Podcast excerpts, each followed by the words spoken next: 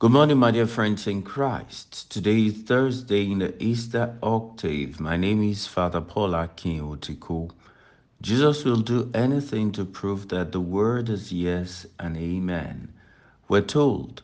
Then they told what had happened on the road and how he was known to them in the breaking of the bread.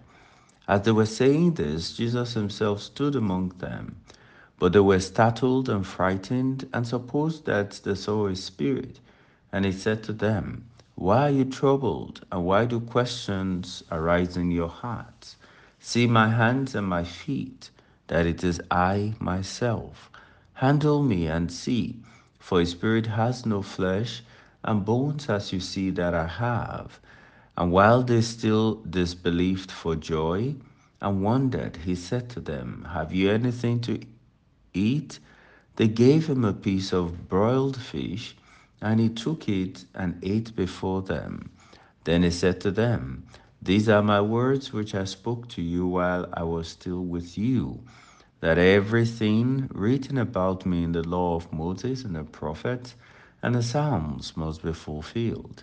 Then he opened their minds to understand the scriptures and said to them, Thus it is written that the Christ shall suffer and on the third day rise from the dead, and that repentance and forgiveness of sins shall be preached in his name to all generations beginning from Jerusalem. You are witnesses of these things. Luke chapter 24, verses 35 to 48.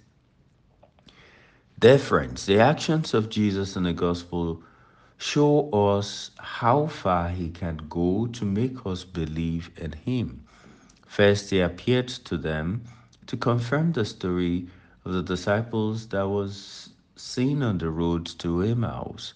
Second, unlike what he did to Mary at the tomb, he said, See my hands and my feet, that it is I myself. Handle me and see, for a spirit has no flesh and bone as you see that I have. Third, while they still disbelieved for joy and wondered, he said to them, Have you anything here to eat? They gave him a piece of broiled fish, and he took it and ate before them.